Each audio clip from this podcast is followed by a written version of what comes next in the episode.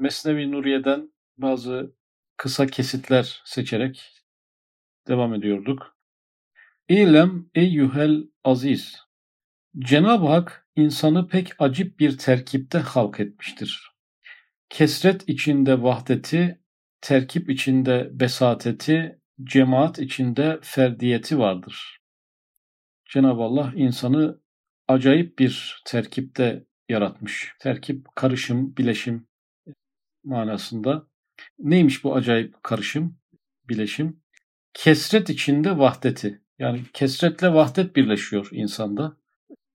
İnsan evet organları itibariyle, atomları, hücreleri itibariyle bir kesrete sahip. Ama bu kesrete rağmen bir tekliği de var insanın. Ben dediği bir şey var yani. O bütün her şeyinin tek bir yönü de var. Yani kesretle vahdet birleşmiş oluyor insanda. Terkip içinde besateti vardır. Terkip aslında organik olmak, belli organlardan oluşmak, belli organların birleşiminden oluşmak. Besatet de basitlik demek. Basitlik, sadelik demek. Evet insan basittir, sadedir. Tek bir yapıdan oluşuyor gibidir ama organlardan oluşmuştur. Evet, basitlik ve karmaşıklık insanda birleşmiş durumda. Şu an bedenimizde çok karmaşık işler oluyor. Ama şu an biz basit bir duruşla durabiliyoruz yani. O karmaşanın içerisinden sıyrılabiliyoruz. Cemaat içinde ferdiyeti vardır. Evet insan bazı topluluklara katılır, bazı topluluklara aittir, dahildir. E, ama o topluluktan ayrı pek çok özelliği vardır. O topluluklara dahil olması onun kendi ferdi özelliklerini yitirmesine sebebiyet vermez. Yani gene bir çokluk içerisinde kendi tekliğini koruyabilen bir varlıktır. İhtiva ettiği aza, havas ve letaifin her birisi için müstakil lezzetler, elemler olduğu gibi aralarında görülen sürat-i teavün ve imdattan anlaşıldığı üzere her birisi arkadaşlarının lezzet, elem ve teessüratından da hisse alıyorlar. Evet konu insanın hep organları organik olmasından başlayınca insanın üç tane yapısı sayıldı. Aza, havas ve letaif. Yani insanın organları, hisleri ve latifeleri hangisini ele alırsanız alın, hangi hissini, hangi latifesini ele alırsanız veya hangi organını ele alırsanız alın, kendine has lezzetler ve elemler varmış. Mesela gözün görmesi gözün lezzeti, görememesi gözün azabı. Bu azaya örnek. Havas hisler. Hislerimizden hangisini e, örnek verebiliriz? Mesela sevgi duygusu. O duygu çalışınca bir lezzet alıyor. Sevgiyi bulamayınca bir azap çekiyor. Latifeler, insanın latifeleri gerekli yerlerde akıl mesela diyelim. Akıl e, düşününce akılın düşünmesi onun lezzet almasıdır. Düşünememesi onun azap çekmesidir. Her birinin kendine has yani aklın azabıyla gözün azabı birbiriyle tutmuyor. Her birinin kendine has lezzet ve elemleri olduğu gibi aralarında görülen sürati teavün ve imdattan anlaşıldığı üzere her birisi arkadaşlarının lezzet, elem ve teessüratından da hisse alıyorlar. Yani her bir latifemizin, azamızın, hissiyatımızın iki grup lezzet ve elemi var. Birinci grup lezzet ve elemi kendisine has olanlar. Kendi lezzet ve elemleri. İkinci grup lezzet ve elemleri de arkadaşlarından aldığı hisseler. Yani insanın herhangi bir duygusu yaralandığında diğer duygulara da eziyet aktarılıyor. Bunu nereden çıkarmış? Latifeler arasında görülen sürati teavün ve imdattan anlaşılıyor. Teavün yardımlaşmak demek. Yani gözle kulak aslında yardımlaşıyor. İnsanın hisleri birbiriyle yardımlaşıyor. Akılla göz yardımlaşıyor. Nasıl bir yardımlaşma bu? Sürati teavün. Yani gözle aklın yardımlaşması yani çok hızlı oluyor gerçekten. Aniden oluyor. Arada bir süre bile geçmiyor neredeyse. Gözümüz bakıyor, aklımız hemen onunla ilgili bir hüküm veriyor. Kısa diyor, uzun diyor, dar diyor, geniş diyor. Çok hızlı hemen kararı veriyor. Akılla göz bu kadar hızlı yardımlaşıyor.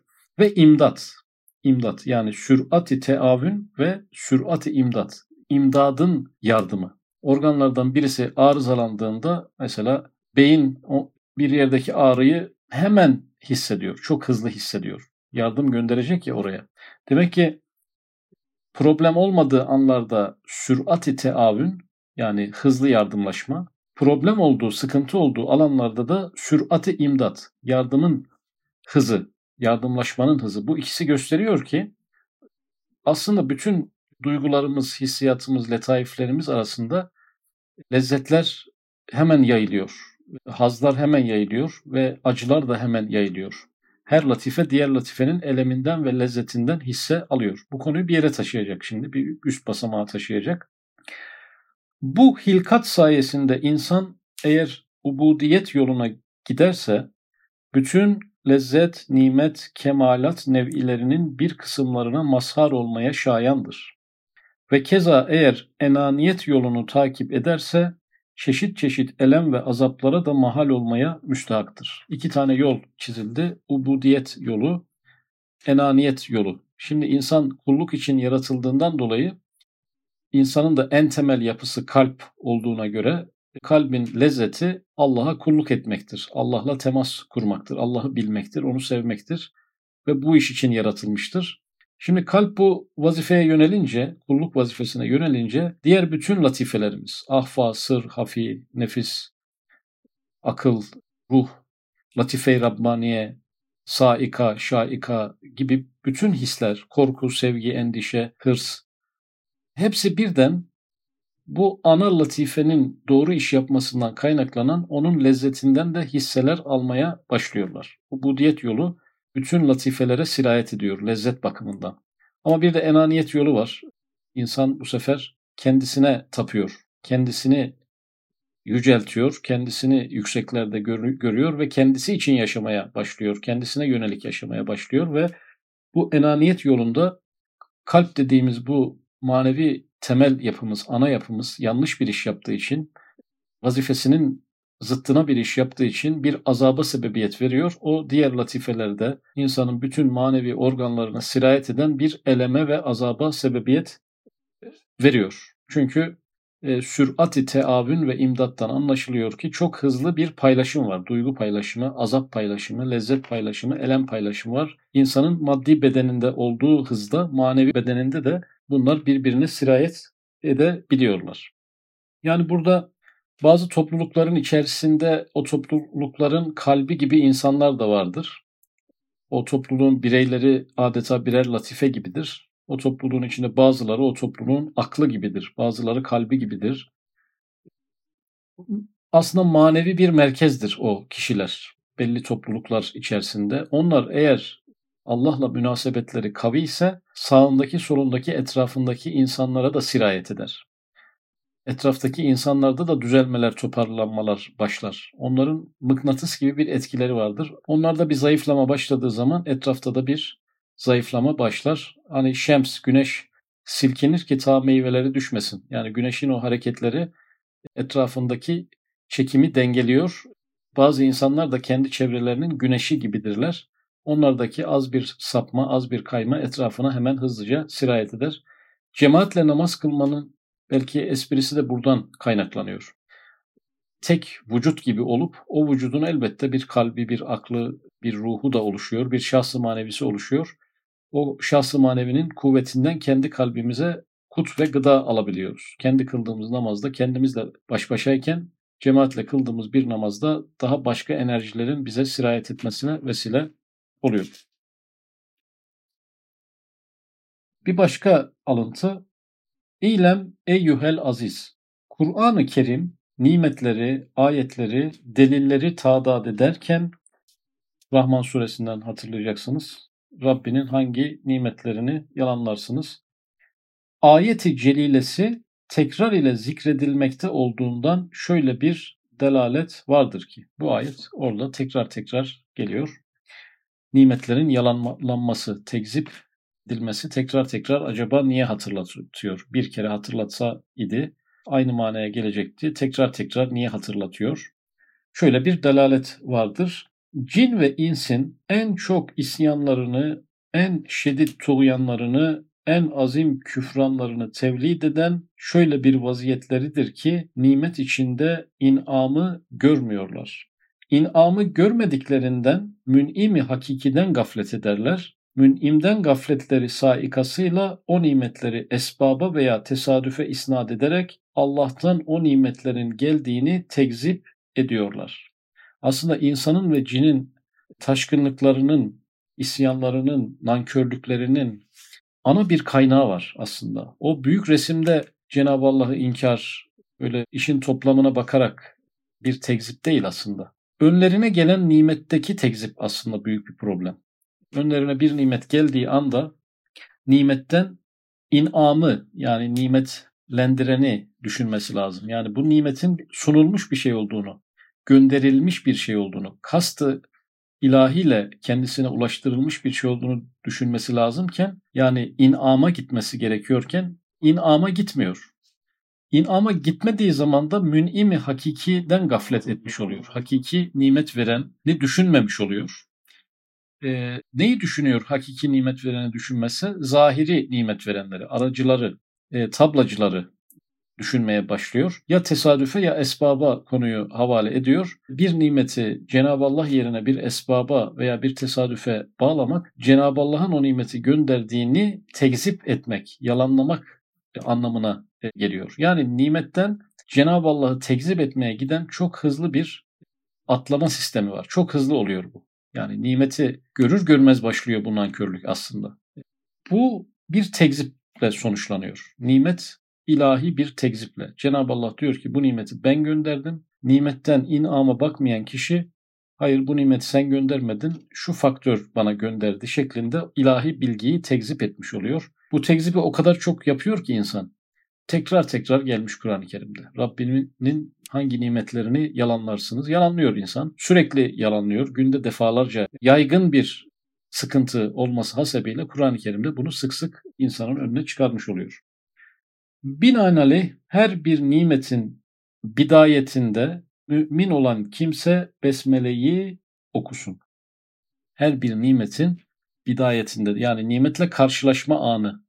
Nimetin bir fiyatı hemen ödenmeli. Yani bu ön ödemeli bir şey olması lazım. İnsanın nankörlükten kurtulması için nimeti yedikten sonra değil, nimetin hazzına vardıktan sonra değil, daha nimeti görür görmez besmeleyi okusun. Tabi nimet diyor burada yemek demiyor çok geniş bir şey söylemiş oluyor. Yani besmeleyi yemek yerken okuyundan ziyade bir nimet görünce okumak. Nimetin bidayetinde besmeleyi okumak. Yani halbuki yani ağır da bir şey söylemiş oluyor. Çünkü günde yüz binlerce nimetle karşılaşıyoruz. Temas ediyoruz.